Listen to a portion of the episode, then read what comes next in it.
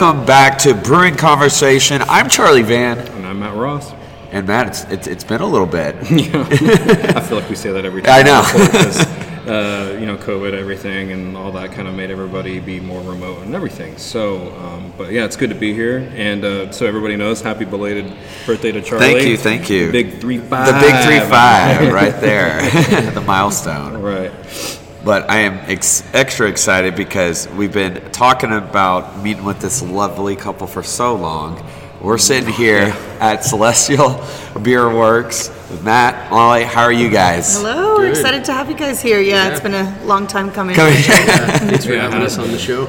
Yeah, of course. Um, just so people give a background of how I know really you. Mm-hmm. Also, Matt, we've met a couple of times. Mm-hmm. Um, Molly and Hillary were uh, friends and roommates at University of Dallas. Yeah, our very first semester freshman year. Yeah. Oh, So wow. yeah, yeah, first person I met at University of Dallas. Yeah, great school, Mm-hmm. by the way.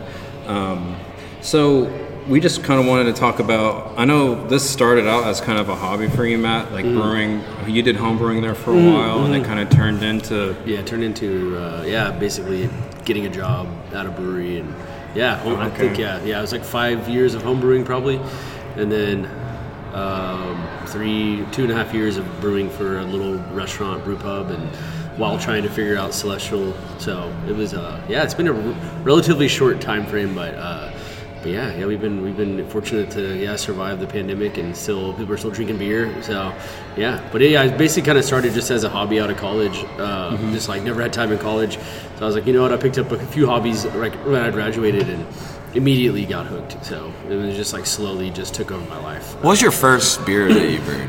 Surprisingly, no, kind of sarcastically, it was an IPA. IPA? Uh, yeah, yeah. So, Is that usually a little harder? Because I always hear like start with a stout because you can't really go Yeah, wrong. I, I don't know. I remember. I think so. This was probably 2011, which I think now there's a lot more resources, like cohesive resources on homebrewing, and then there were a few, and there were. I mean, there was actually a lot, but it was all kind of like scattered.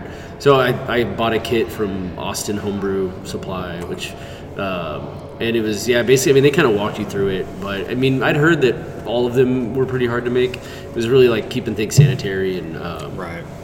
and it really was uh, yeah honestly i'd say i think I, I think i just had to peel off the peel you know peel off the band-aid and like try it and see where it went and so the yeah the ipa I, me and my friends like loved ipas so i was like we have to we might as well make what we want to drink so Right. uh, yeah so yeah it was it was did it in the kitchen and then that was it was pretty painful it was like on a weeknight i was like oh i'll do it you know after work and then go to work the next day and it ended up being like up till 2 a.m like trying to you know Such this a long beer. It was such a pain. so, so I think after the first one, I was like, okay, like once the beer came out good, I was like, okay, I think maybe I'm, I'll do it, but uh, I'll stick with it. So yeah, slowly just like kept making, started making recipes and tweaking stuff, and then you know, kind of going different directions with beer. I think initially when I met Molly, like I was not really into IPAs, like not not into them, but not making a lot of them anymore because they're like pretty hard to make at home, like well, and like saison. I think I like fell in love with that style.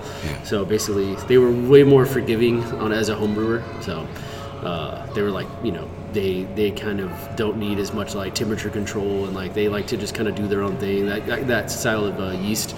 So. Uh, and it was just cool. Like there was, I feel like there was a big resurgence in like American brewing at that point. Like fell in love with that style, and uh, yeah, kind of inspired me to like, oh, that's like you know, kind of gave me a little booster too because I feel like homebrewing kind of got a little stagnant. So, um, but Yeah, then when I, I met Matt, it was like your whole living room was like filled with these. I mean, to me at the time, like huge tanks. Like instead of like living room furniture, it's like all these tanks along the wall. That seems so small now compared to our like actual huge tanks, but it was quite the homebrew setup. Right. It's like larger than your average, I would say. Yeah, I was definitely living in a bachelor pad, just beer everywhere. It was but, but yeah, so yeah, just kind of slowly, slowly. So when I met Molly, I think she was really into IPA. I was like, all right, I'll start making IPAs again. Um, and then I want to say right around the time we were about to get married, uh, I was like, found there's a brewing school. You know, that there's there's a there was actually quite a few like uh, brewing schools in the U.S. and um, some of them are online and some are like there was a local one that was starting. But uh, I was like, I just want to learn more before we like maybe go into like see if like get more educated and then like before just like going all in on like you know like kind of taking the conservative route a little bit.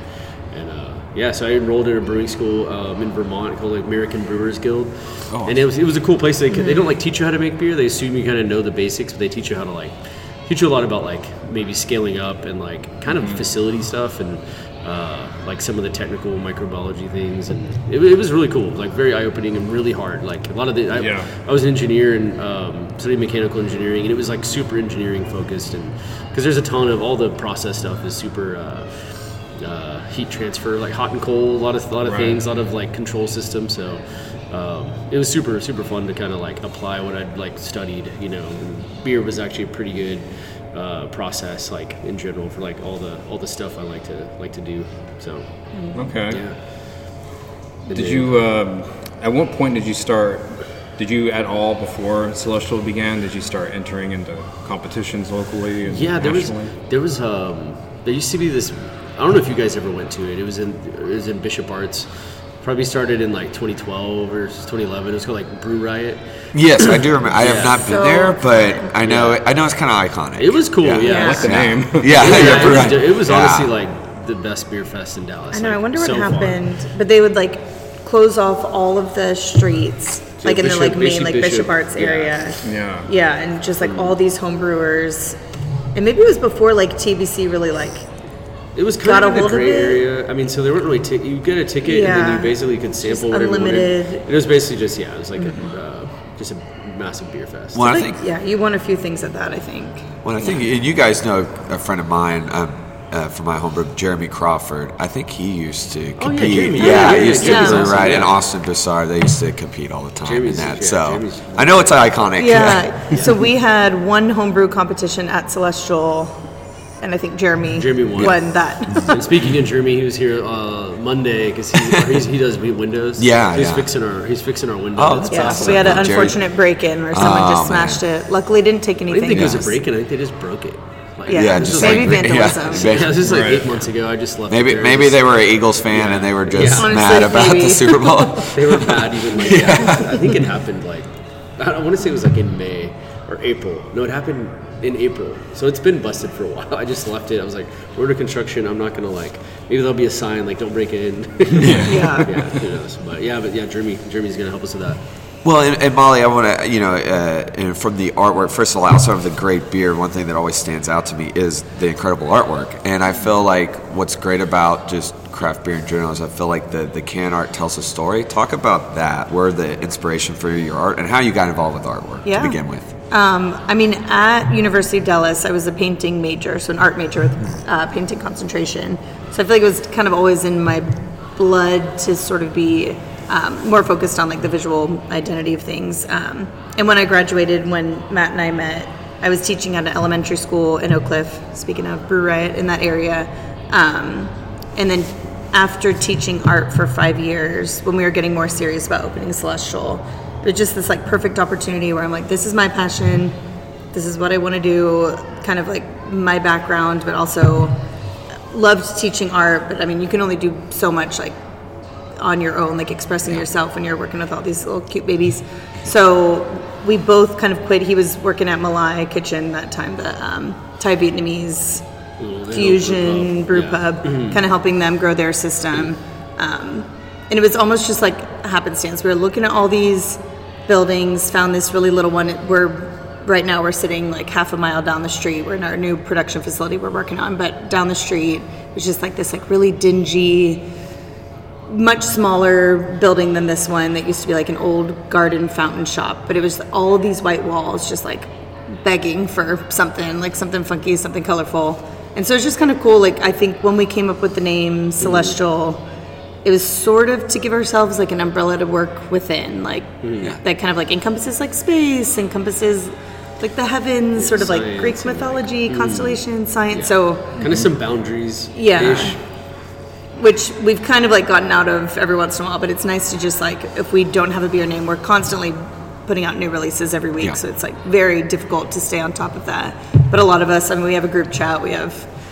I have a huge like list on my phone, just like random like science themed, space themed names, whatever. Um, but kind of like with that, I feel like the art can very easily fall into that.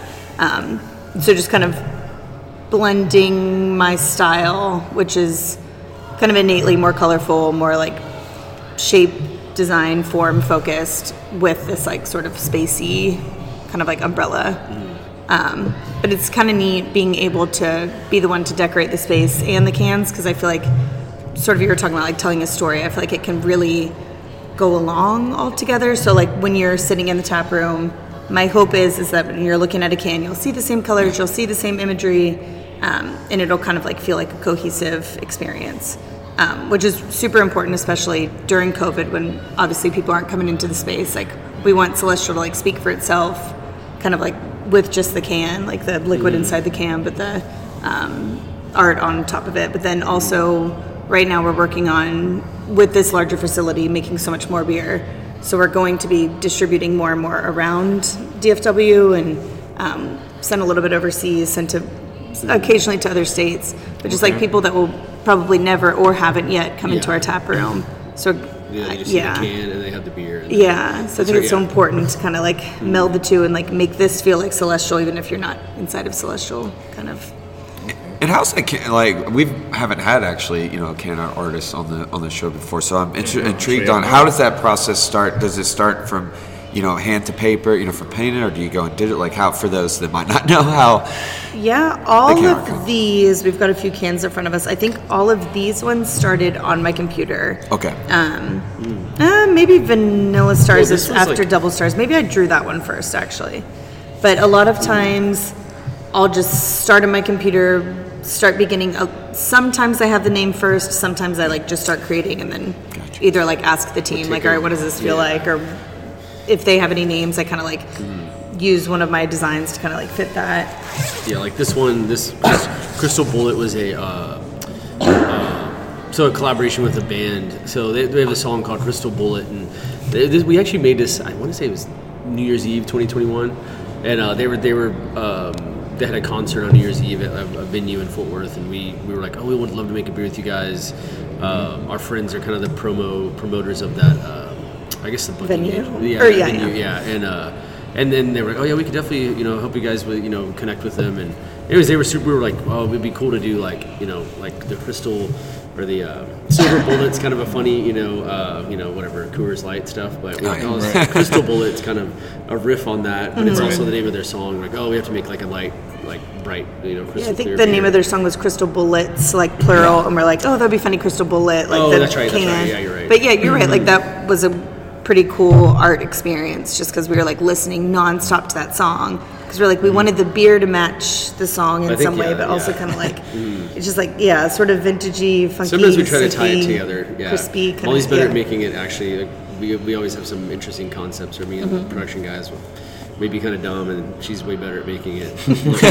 Say no when it needs to Yeah. yeah. Yeah. be shut down. we all have yeah. some ideas. And we have some concepts we're trying to do. Like, um, doesn't always work. It works maybe in our head, but it doesn't always work on like you know in a can or on the can. Mm-hmm. So we just try to focus on making the beer taste good and be really really awesome. But yeah, it's nice when the art is you know helps you know I think enhances people's you know experience with the Mm-hmm. beer. So Yeah, because I can tell you right now, Hillary, she'll she'll buy wine based on the label. She's like, Oh, "Oh, yeah. that's a cute label." and Oh yeah, yeah. And we think, you know, you kind of think of it as like if people put that much thought into Oh, whatever yeah. their bottle has on it, then they're passionate about what's inside of it. yeah, so it yeah. kind of, you know, translates in that kind of a cool there may way. be some like mind trickery going on too. Like, oh, this art's so cool. Man, this drink is really good. Too. Yeah. Yeah, hopefully. which hopefully we, we're not, Yeah. there's no mind tricking. Yeah. Uh, but um, but yeah, it's, it's pretty fun. Especially we've been so we've been selling a lot more beer outside of the tap room pretty much since I'd say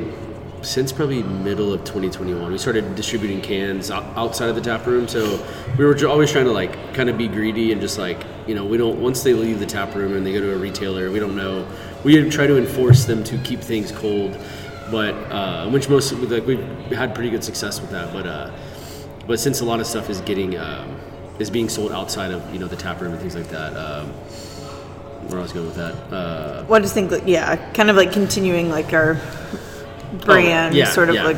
oh but yeah with- buying buying based on the label um, Oh, so yeah. we've been Right. selling a lot more to like bigger like retailers like Central Market and some of the new HEBs and uh, it's been doing pretty well there and I think and uh, part of it is we were pretty hard to find but also I think when someone sees a you know a label that's a lot different than what's on the shelf like I think that also pulls people in to Oh, yeah. grab a four pack or whatever so yeah, that's been something new. We haven't we haven't. That's sort of we've only been doing about like a year and a half, like heavy heavy distribution. So Okay. uh, so that's what this place is kind of going to help us maintain. You know, trying to trying to do uh, trying to grow and find like a sweet spot of like production and you know. Uh, yeah, there's still a lot. There's a ton of people in DFW, and we Yeah. make a tiny bit of beer. I mean, we make Yeah. yeah, a, a- a jokingly small amount compared to like some really big breweries in town. So Yeah, I feel like we were talking about Deep Ellum Yeah. before we turned this on, but I, I'm not sure how many barrels they make, but I'm sure we are just like It's tiny something percentage like- of what they're able to do. don't quote me, but yeah, we know Brian. His name's Brian Morris. If you ever, yeah, he, he, he manages their brewing productions. He's a really awesome guy, and uh, I think he told me it's something like.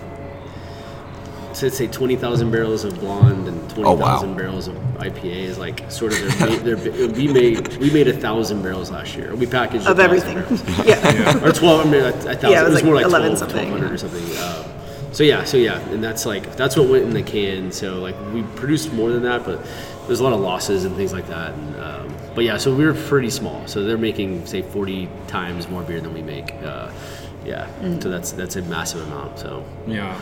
We're still pretty small. This facility will be able to make a- quite a bit more, but um, yeah, but we have a pretty lean team. We're trying to keep it that way, um, but we're trying to get more efficient. So it's like trying to, you know, we, we have a pretty manual, inefficient system down the street, and um, I think this will hopefully help us get over those, make things a little smoother, and you know, operate a little bit uh, faster, and just Yeah. yeah, better.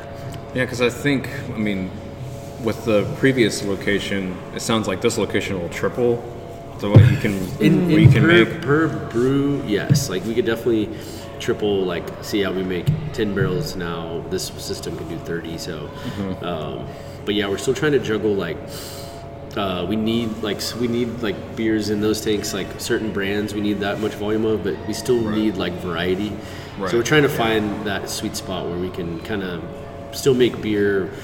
You know, on this system, it still fills some of the smaller tanks, you know. So, Mm-hmm. what takes us three days to make, you know, we can do in a day here and fill multiple wow. tanks with. So, Right. yeah, there's a lot of there's a lot of uh, um uh, IPAs are, are pretty like definitely our bread and butter. So we've gotten pretty good at like you know once they go into a tank, we can we can tweak the flavors pretty pretty heavily on depending on what hops we use and dry hop and things like that with. So we still yeah we do that a lot. So that's kind of how we vary a lot of these styles is just through yeah trying different hops and uh, Like hop products. And, Hop products, yeah, so- amount. so yeah, we can have a say a similar base beer, but by the time it goes into the tank, um, yeah, there's different uh, yeah different processes and different products we can introduce to really kind of you know change those beers and make them like you know unique and things like that. So yeah, there's so many cool hops out there that we mess with that yeah, it's, it's sometimes a little too much. But So I was wondering if there was going to be any kind of challenge increasing the yield and if that's For sure, yeah. I think I think it's going to come down to.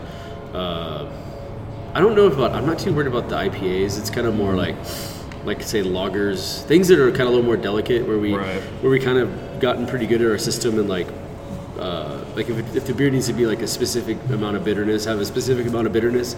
Um, like hazy IPAs are pretty forgiving because they're not really bitter, but like a beer that needs to be more balanced with bitterness. Um, so we, we run on a uh, our system now boils with like a fire system, like it's a direct fire, uh, whereas this one is steam, and steam's a little bit more gentle. So you know, uh, anyways, yeah, we get better hop.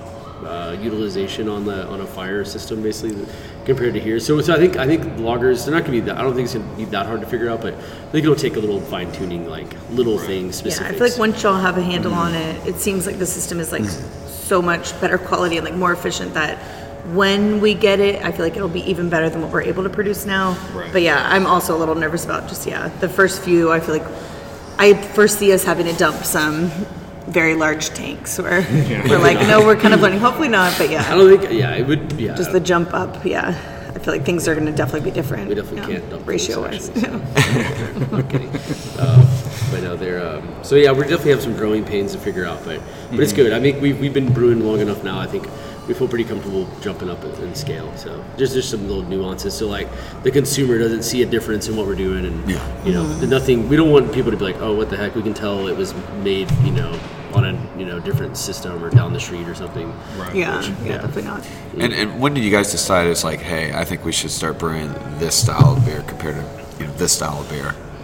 Um, oh, like uh, um, like in general. Like Yeah, in general, like, yeah. Um, I think it's some sort of become just like to meet demand in Yeah. a way. Like, seems like we can honestly sometimes never have enough IPA or even Yeah. really. And when I say that, it's more like double IPA and triple IPA. Like Yeah. those have become our sort of like uh, the two largest production uh, styles that we make right now. Um, but lager and things like that have been growing pretty rapidly. Like these, like these larger tanks are probably mostly going to start with lager lager beer because they're. Uh, we need more volumes of them. We, we can't we can, we can only only dedicate like one to two tanks to that style right now on our current system. Uh, so we're, that's where we don't really get to sell and like get as much of those out the door or uh, to accounts as we as we as we could. Um, and they're kind of like a you know there's there's not a I feel like there's not a ton of like local lager producers. So. Um, like everybody makes one, but like there's not a ton on the shelf, so we're trying to. trying to And why do you think that is? I don't know. I mean, I think honestly, I think because probably everyone's. It seems. I think the uh, consumer partly is, is honestly we're all getting older. I think the beer con- drinkers getting a little older, and maybe there's a new crop coming in that still wants all the wild stuff. But I feel like everyone that's probably let's say 30 to 40 to 50, I feel like they still like the IPAs. They still like the like. The, the wild stuff, but they really like just drinking beer that's like not going to get them drunk, or like like kind of like maybe even health conscious, like something lighter. Yeah. Um, so we've been seeing a bigger demand in, in just lager when we make one like you know. Yeah, I feel like selling even in this like last year, kind of like we'd always like had a lager Pretty or a much call, sure, yeah. like you pretty much yeah one on, and right now I think we've got maybe three on tap, four Mm-hmm. Yeah. including like a can. So it's just, Yeah. I think we're even like in the brewing industry, kind of like across the board. Anytime I'm sure you've talked to countless brewers that are just like, when I go to work, all I want is lager. Like I think everyone appreciates maybe like because it's so delicate, Mm-hmm. it's so hard to like cover up a flavor that might Mm-hmm. not be like what you're intending. Like like the if you make it good, yeah, very nuanced, but then just also like very sessionable. Like you can drink them all day. yeah. so I think it seems like from like what we're seeing, the drinkers that have also like kind of started drinking when we started brewing. I don't know if it's like so much like palate fatigue from like the bigger, bolder stouts and super like creamy hazies, but it seems like lagers probably you'll start seeing them popping up more and more. Yeah. Right. Yeah. I know for me, it's kind of like a seasonal thing. Like I'll, I'm more likely to drink darker beer when it's colder, and Right, in the sure. summer I'll be more likely to have like a pilsner or a lager. Right, yeah. Because I'll, I call them porch pounders. Oh, 100%. Oh, yeah. yeah, yeah, same. Yeah, Yeah, for sure. Though, like that, especially because I don't honestly, I don't drink that much. I'm like a social kind of drinker. Mm-hmm. If I, I don't know, if I had like a couple of those, I would probably feel it. Oh, yeah. But, Oh um, yeah. I just, oh, that stout. And yeah. yeah, and the just to let you guys know what we're talking about, we really nice out here. It's got good Mm-hmm. like almond. yeah. flavors. And this one, I'm sorry, y'all, I keep forgetting. what is this one called? Yeah. So it's this called barrel-aged? Star Grazing, and this Star one's a really special one. I'm glad it- we still had some for y'all. Yeah. Um, but this was our Space Camp membership, um, kind of like barrel pick, and so they got to choose. We did a poll um, at the end of every membership year. They'd choose um, what adjuncts they want in the stout, and so it was a Blanton's barrel. Aged, I think, just over two years, like closer to like 28 months, and they chose coconut, Vanilla. chocolate, Or, yeah, chocolate. ganache. We always, we pretty much always put vanilla in our Yeah. um, barrel you have to, you aged. pretty much have to. Yeah, just like Yeah. that creaminess. Mm-hmm. that like depth, um, and then almond that we like roasted out on our little barbecue outside. So it's just yeah, it's almost like Mounds Bar, like almond joy. Kind It- of like it really drinking. is. It's, It's pretty really rich, nice. but not like too sweet. But Mm-hmm. like, Right, it's not too sweet Yeah. and it's not like overly strong. Yeah. it's Yeah, it doesn't it's- come off too for well. what it is. It's mm-hmm. like if it's you know thirteen to fourteen percent, like mm-hmm. some of them you can definitely tell. Sure. this one could probably sneak up on you if you're Yeah. not careful. Oh, but I am also love coffee, so I mm-hmm. kind of like that. Which I Oh, had yeah. it like these two together were actually pretty oh, good. yeah. All right, nice. Yeah, just that Coffee's- yeah. roastiness. Yeah. I don't have a huge sweet tooth, but I would definitely have that for like a good little dessert. Oh, yeah. like Yeah. really, For sure. Like, and do you guys have a preference that you like to go to, like as far as style goes? I think both of us, although Celestial's like known for the haze, that's kind of maybe like a desert island. If I had to have something, I'd probably choose a haze. But I feel like both of us tend Yeah. to stick with the lagers. The like pilsner. We, we do. We do, we've been doing this Polish lager for Mm-hmm. the last, I guess, six months. We oh we made it twice. we made it. Yeah, this we And there's just a story made it behind that again. one. Um, but but it but like that's a big one. It's kind of like we brought uh, like I feel like a hoppy light beer that's like quenching is kind of like kind of our sweet spot. I really like Yeah. those, even if it's not like all the new American hops, even it's like these German style hops, which which is kind of fun to play with. Like they're like they all work differently. It's like you know, there's, they all do different things and different like flavors. But Yeah, I wish kinda- we had cans yeah. of those over here because we're very proud of that beer. This Yeah. Polish lager that we. I'm gonna butcher the names, but it's like Lubelski, Lubelski. and Lebowski, no, she had Yeah. Lebowski, Marinka, and um, uh, Sybilla. Which it's, Yeah. I'm sure those are they're all Polish. I'm sure they sound nothing like that in Poland. yeah, we're that's kind of like different. our best, you know, Mm-hmm. best stab at them. But yeah, we brewed that beer in honor of my grandfather, um, who was a Holocaust survivor, and he had a pretty cool history where he, after escaping, worked at a brewery for a little while, won a contest, named a beer over there. Um, just kind of like fun little beer Polish, connections. Yeah. Um, but yeah, he was a Jew in Poland during the Holocaust. So I was about to say because your your maiden name before you got married. yes, was Rawicki, which Yeah. over there was like Rawicki. Right, or I know they something, could but yeah. Mm-hmm. alter it when they moved to America to make it easier Yeah. for people to pronounce because Yeah. they just constantly get butchered. Exactly, very different yeah, so our language. grandfather's name was Yerzy. Yeah, Yeah. Jerry, but over there was Yerzy. Yeah. Oh, okay, Um, interesting. So yeah, so the G Polish or lager is after that one, or after his Polish name, and so yeah, it's cool. a special. yeah, Yeah, so that's Mm-hmm. kind of like a. We've only made it a couple times. We I think we can make it one more time before we have to get more hops. Um, Because yeah, we, we, we found a supplier over there that we could like import them from, and we just got like hundred pounds, like enough to make. Let's say it takes thirty pounds to make a to make a batch of like a smaller batch for us, uh, and. Um, Anyways, yeah, we got a few to make that, and then but it was really hard to get, and they were, and it just took forever. Like it was really unpredictable. Like we've been wanting to make this beer for forever, and then literally it took like two and a half months to get the hops or something. So Oh, we were kind of wow. like had to. Yeah, one of the bags came a little ripped open. Like, oh darn it! Like it was a very long journey, but mm. yeah, Yeah. worth it. We're, But yeah, they love definitely it. like yeah. So those are kind of fun to play around with. But yeah, I'd say like those are drinkable. That beer, and then there's a new beer style, kind of hybrid style coming out where it's like it's an IPA, but it's uh, kind of a lager hybrid. So they call them cold IPA, which is the name. I, is, I have heard that. I, I've seen yeah, that starting to like brought one. really we, we pick have up. one on Yes. right now. Um, but it's kind of, the name is, is maybe not the best, but it is a, a conversation starter. Um, some people call them West Coast Pilsners now. So we've also just called them West Coast IPAs because like they kind of blur the lines of like their their drink like it's yeah it's kind of hard to be like what the heck's a cold IPA and then like after a while it's people are probably just like if you just called it an IPA people are like okay like Yeah, so it's like a easier to little understand like cleaner, less bitter, yeah crispier Uses than like- West Coast. Mm, uses like a like a so American. It's a hybrid of. It's really say a hybrid of a, a West Coast IPA and like an American light lager. I think that was sort of the initial concept. So it's so it's really dry. Uses a little bit of rice in the instead of and then let's say uh, pilsner malt or like two row malt uh, to kind of just make it really light bodied and then just pretty hop forward. Like more on the I'd say more on the flavor side than like say the aroma. Like it's not meant to like knock your socks off, but kind of just quenching and hoppy and. Uh, and yeah, and we, we, we love, honestly, we've made some pretty hoppy lagers, and it's kind of cool to see. We feel like hops interact, I feel that they interact differently with those lager yeast and like, you know, kind of create a beer that's like better than what you put in it. Like, eh, like some, uh, so we kind of anecdotally had kind of figured that out, but like after this style came out, I feel like we could kind of lean into that a little more. And those have been really fun to make and to mm-hmm. drink because It's definitely like a best of both worlds mm-hmm. kind of mm-hmm. style. because yeah, I feel like hops are so cool and interesting, and there's so many different ones, and like they all have different purposes. That I feel like it was a way to kind of keep you know keep pushing the boundaries on that a little bit, and, and also make a beer that's pretty light and not yeah 12 or 13 percent. So, yeah. Well, and speaking about IPAs, because you know, you know, a little bit ago you were talking about the popularity now of IPAs. I remember it was tough to get people to drink IPAs at one point. Why do you think that's changed now, and it's kind of risen now to popularity? Yeah, I think it's. I think it sort of is like an like. I want to say the hazy IPA definitely. I think made IPAs. They were already really popular, but I think Yeah. they kind of like expanded them even more to people that like had had IPAs and hated them because they didn't like the bitterness or they didn't. There was always like there's. I feel like there was always sort of an asterisk next to IPA, and it was like, oh, it's bitter, or it's like something something that someone may not like.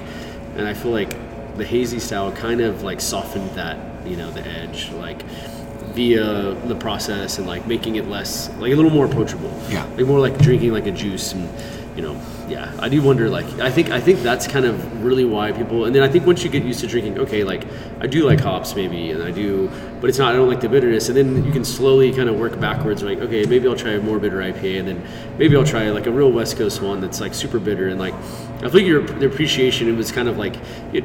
You had to start with something a little less aggressive and then work backwards. And I feel Yeah. like people are still like West Coast beers don't really here don't do as well as they used to. Mm-hmm. Like the more bitter IPAs, which I think is kind of sad because there's so, I feel like there's such a cool balance to to the style. But uh, yeah, I think the hazy IPA definitely like is has been the gateway, the new gateway style for people to try. Yeah, and maybe like people can understand what the hops are besides just like their IBUs and like their intense bitterness. Yeah, but it's funny because I feel like it is a cyclical thing where mm-hmm. maybe what seven, eight years ago, people are like, eh, maybe a little longer than that. People are like, yeah, ten years. Like people are getting like the more IBUs, the better. The bitter, Yeah. the better. Like mm-hmm. yeah, like the mm-hmm. Stones of the world, and like just all those like beers that were like so intensely piney and bitter that you were like you were a real drinker if you drank those. Yeah.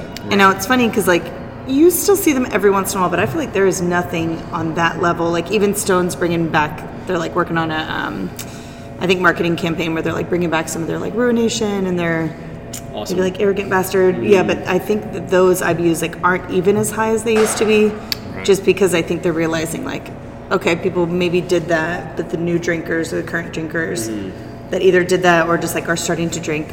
Kind of, it seems like people are gravitating more to this like citrusy, tropical, smooth, like easier drinking Yeah, I think experience. each coast kind of figured it out. I want to say like mm-hmm. the Alchemist in Vermont. If you ever had their like Heady Topper, that was like forever the best beer in the world. And then I think the West Coast counterpart was Pliny. You mm-hmm. know, and they both kind of figured out people like double IPAs, but they don't have to be super bitter, or the bitterness can be kind of balanced. And then because even Pliny's not super. I don't think that beer's super bitter. Like it's got bitterness, but it's not yeah, like compared to our hazies. but even yeah, is, but even to yeah, West Coast, it was kind of like it, I think Juicier. It might have been the first double IPA. I don't remember like, um, but but I feel like those two things kind of combined, and then you know, if you guys on the, I feel like the East Coast is really leaning into that hazy. People people always knocked it like, oh, if you're making a hazy beer, it's it's it's made poorly or something, and it was kind of just like the product of the process, you know. The so it's been kind of cool to see people kind of slowly come around to it, um, even like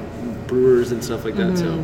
Um, Yeah, it was funny. I'm thinking of these two instances. First of all, when you were like talking about how yeah, people were going for that clarity for so long, like along with the bitterness, like the more clear the beer is, like the more well made, quote unquote, it would be. Right. Um, but I just remember like at Malai. So Matt was, I think you were the first, in my knowledge, like know if I was the- commercially, commercially like brewing hazy IPAs like in the Dallas Fort Worth area. Like it was definitely like popping up in other places but also probably the smallest scale. very Like, small. yeah. But just like I remember the bartenders like coming up like, oh, something's wrong with this beer. Like, do we need to dump it? We were pouring so many, No, like it's coming to- out Yeah, wrong. I think I had to educate them that like. yeah, like it's supposed to have this not- haze. it's supposed to. Yeah, I think I had to tell everyone, all the managers. we had a few restaurants, and they were they were used. not all the beers were clear, but like. I think this one I was like, please, like, don't like. Sometimes, they, like, if they got a keg, we had a, you know, and there was like, say, a little bit of yeast sediment in there. Maybe the first pour would be kind of hazy, and I'd be like, oh, just make sure you guys dump that. But then with this one, I was like, just don't dump any of it. Like, it's all good. Like, even if Mm-hmm. It's hazy, it's This supposed to be. yeah, And they were like, are desired. you sure? You know. And then I had to tell them like we used to fill growlers and stuff, and I was like, don't fill growlers in this one because we didn't make very much. You know, and and, and yeah. So we immediately angered a lot of people because we didn't like do growlers of it, Mm-hmm. but also like people, yeah, it, it was pretty interesting to see like the response to like I think I was making 50 gallons at a time at this little Thai restaurant, uh, and people went really crazy for it, and then eventually kind of gave us some direction with Celestial. We're like, well, maybe you know people are this wild for hazy IPAs, maybe we should you know kind of lean into that. So Yeah, it's such a hole in the market that we're like, okay, this is Yeah. proof of concept. People like really want it. It sells out immediately. Mm-hmm. So yeah, I think we were already thinking about starting Celestial, but it was definitely like a boost of confidence. So we got it. yeah, I think we were probably leaning towards more like yeah. Probably even like saisons, and we wanted to do IPAs, but I don't think we would have realized we could have done do what we do now. We're like, oh, we have like half our beers are IPAs now or more. Mm-hmm. So, yeah, it's, yeah, it's, we definitely have a uh, romantic uh, relationship with uh, IPA, so, hazy IPA in particular. Yeah.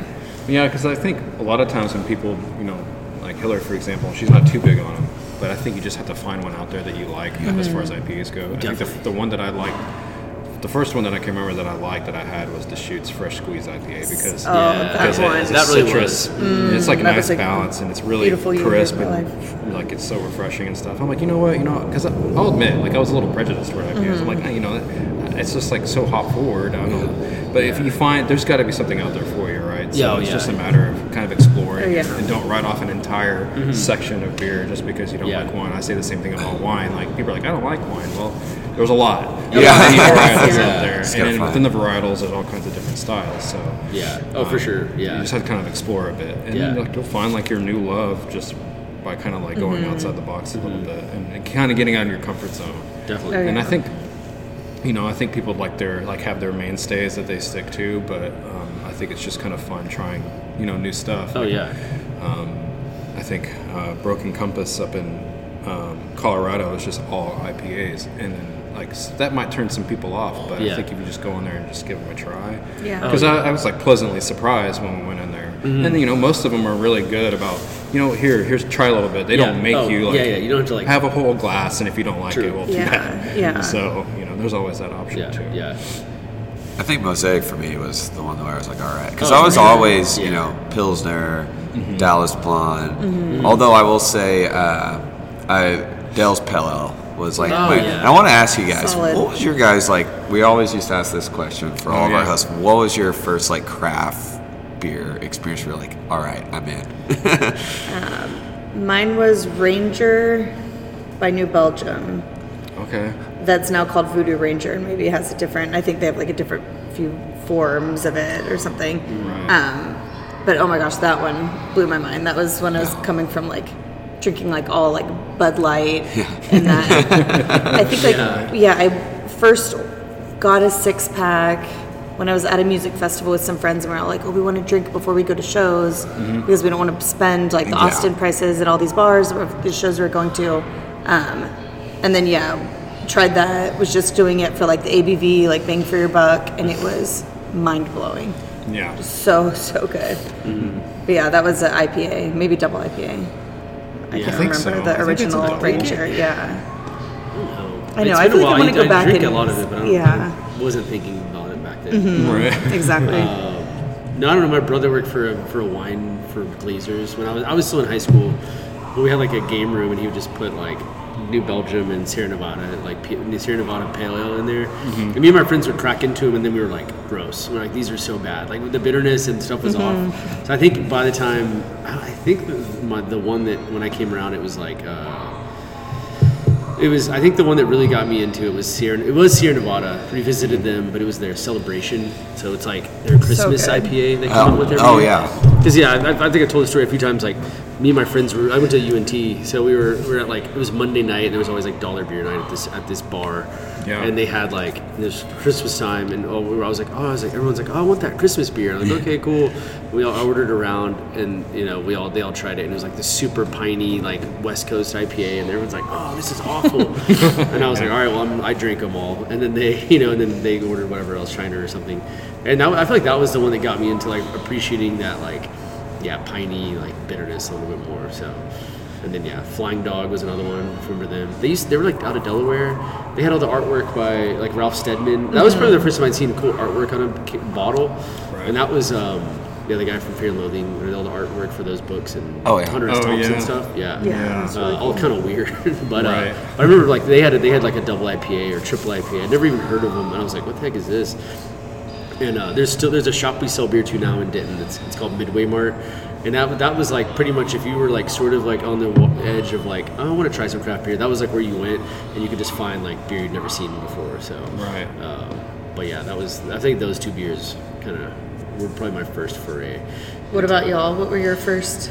Mine was uh, it was like my first brewery tour. Actually, it was in Rahr. Oh, yeah. oh, that's a good one. And it, it was like the first time I've ever been to a brewery because it was like, you know, yeah, you can go on a tour. And I was like, really? That's cool. And it was like, this was like early 2010s Mm-hmm. before, you know, DFW really blew up with all these, uh, all these uh, craft breweries. Uh, but I think I just started off basic with like their blonde or their Yeah. lager. Yeah, they have that black pug, ugly pug or something. yeah, they have Ugly Mm-hmm. Pug and they have like some Scottish. They had the, I remember that Scottish ale. Yeah. that was one of my. That was maybe my first brewery tour. It was probably It was mine too, yeah. 2000. nine or Yeah. something ish around there. I don't know, give or Right. take. I think it was that place, and then Flying Saucer, oh, the, the Oh, downtown yeah. one. Well, they used to be in like an old building downtown. It's still there, but it's somewhere else. But uh, I think we went there, and then went to Flying Saucer, and I was like, man, this is like beer heaven. Like, Yeah. yeah, it was awesome. Mine uh, and Matt knows uh, there's a place called Old, Old School Pizza and Suds in Arlington, and mm-hmm. Dale's Oh. Pale Ale. Oh, they had Del. It was a mixture of Dale's Pale Ale and Alaskan Amber. Because I was always Oh, drinking yeah, yeah. Ziegenbock there. Because yeah, I was like, yeah. wait, what is this? This is, and I, I was blown away. See I was like, whale on there? yeah, yeah. Yeah. I would say, yeah, I would say Dale's Pale Ale and Alaskan Amber were Cool. my true like. And once I had that, it was like light switch went on. Yeah, It Dale's like, is good. Dale's really good. Mm, I love that beer. In college, I was the guy that would bring craft beer. Yeah, to yeah, parties, and people yeah. would be like, "We're- "It's like you don't want to drink, you know, this other stuff." No, no. I think it was like maybe St. Arnold's because I, I always had seen their like you know their regular offerings. There was like a little barbecue joint like beer store in Denton that had like. Um, I remember one time I went in there and I think I had like a six pack of Sierra Nevada or not uh, of St. Arnold. And they're like, "Oh, do you want the special release St. Arnold?" And I was like, "What are you talking about?" They're like, "Oh, it's back here, like behind the counter." And it was like these little bottles, and they were like fifteen bucks. And I was like, "Sure, you know, I'll try it." And it was like their they called it like not Bishop's Barrel. It was called like Reserve or something. It was like Bishop's some- Reserve. something like that. Yeah. Yeah, I don't, I can't remember now, but uh, I remember getting one. And I don't even know what it was, but it was like super strong. And like me and my friends drank it that night, and I was like, holy crap! Like fifteen dollars for twelve ounces, but it was so good. Um, I remember like that was that was another big one. Like, and then I, my family. I grew up in Houston, so like. I remember going back to visit my parents, and we went to St. Arnold, and that was like that was kind of like the equivalent of Rahr, like really big, like a big Texas brewery, um, and just super fun. And then I think one of the wildest ones we went to, speaking of brewery tours, was probably uh, Abita. Did you guys ever drink Abita? Yes. Like, like Andy They make Gator. root beer, too. Like, root beer- yeah, Yeah. root beer's good. Yeah. yeah. Um, but their but their tour used to yeah their tour was crazy. Like we were we had just started Good old. Louisiana, like Uh-huh. no rules. I don't. Yeah, I don't Yeah. think it's allowed anymore. We went to the tour and they were like, "There's no bartenders. There's just a bar. You just go behind the bar just- as much as you want. That's kinda like, "Oh, no, cool. Just serve yourself. Like, That's "Oh my awesome. Gosh. Yeah, it yeah. Louis, people from Louisiana come over here. I, you know, I used to work for a wine distributor. I'm in the banking world now, but um, back then, people would come in and it's, they'd go into Kroger and they'd be like, "Where's the liquor at?" I was like, "We don't, we don't sell liquor in grocery stores, not yet." I think they were fighting for that, but Yeah. I don't, I don't know what the ruling on is, or if they're still pushing for it. Yeah. But like when people come from out of state, it's like can't. Yeah. You can't. I have to go to a mm. liquor store, and I'm like, oh, and it's Sunday, so Yeah, it's so not sorry. open. Yeah. So I mean, that'll probably change. I bet with time, mm. people will get a little bit more relaxed about that. Yeah. But I, I know like it's gonna hurt. It would hurt like the mom and pops, Mm-hmm. like liquor stores, if like Walmart could sell liquor. Oh, for sure. Target. I think they're shooting for. I think the big fight is basically just Sunday now. Is what I've heard. Yeah. It's getting Sundays mm-hmm. open. They Because, pushed yeah, it back to ten, I think. Yeah. It's the earliest now you Yeah. can buy it. But Yeah. I mean, you know, Yeah, that's right. Yeah, yeah. It's like if I don't personally, I don't have a problem with people. You know, especially Sunday. You know, a lot of people want to get beer before like football games and mm-hmm. whatnot. Oh, yeah. like Yeah. they're rushing in there, and then sometimes it'll be like eleven forty-five. Yeah. and then they're like grocery stores, their their mm-hmm. systems won't ring anything know, up. I It'll prevent them, so like you have to wait like fifteen minutes, and sometimes well, I'll shop a little bit. Yeah. But it's just like it's one of you're already those. checking out, you're like, Unless you're at a Dallas Cowboys game and that liquor and all the it's open at 10 a.m. Yeah. Is there food or something? Yeah, yeah. Is there food available or whatever? Yeah. Right.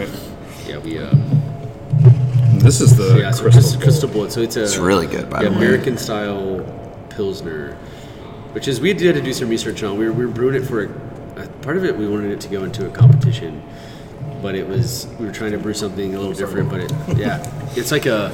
It, I'd say it's um, a little bit of rice. It's like it's like an American light lager, which is usually pretty rice heavy and like not very hoppy. Right. The American style pilsner is a little more hoppy, a little less rice. Um, and it's a little more balanced. So, but like, yeah, I think it's five five percent. Really crushable, Yeah, Yeah, for like sure. crackery. I gave some nice beer crispy. to it. Uh, I had to get my, my vehicle fixed recently, and it was one of my friend's uh, mechanics shop, and I gave his mechanic some beer for like working on their car, and he's an older guy, and he cracked one, and he was like, "Oh man," he's like, "No offense, he's like, this tastes just like PBR," and I was like, "Actually, that's actually not Yeah, we're like beautiful, I was like- great. That's what we want. pretty funny. So So it looks like all these uh, beers here are in pints. Is that just like the standard for you guys? Is there pint sizes? They mm-hmm. come in pints. Yeah, yeah, yeah. Yeah. It was sort of the yeah. That was a big thing with the hazy IPA trend for a long time too. Is it was like mm-hmm. it has to be a four pack of 16 ounces. Right. Yeah, I would say you almost always mm-hmm. find hazies in 16 ounce. And I don't know if it was just like the big boys that originally started doing it. That's kind of how it like trickled down. But Right. yeah, so we all do all, we have like four pack holders, but we, at the tap room, we sell them like by one so you can mix and match.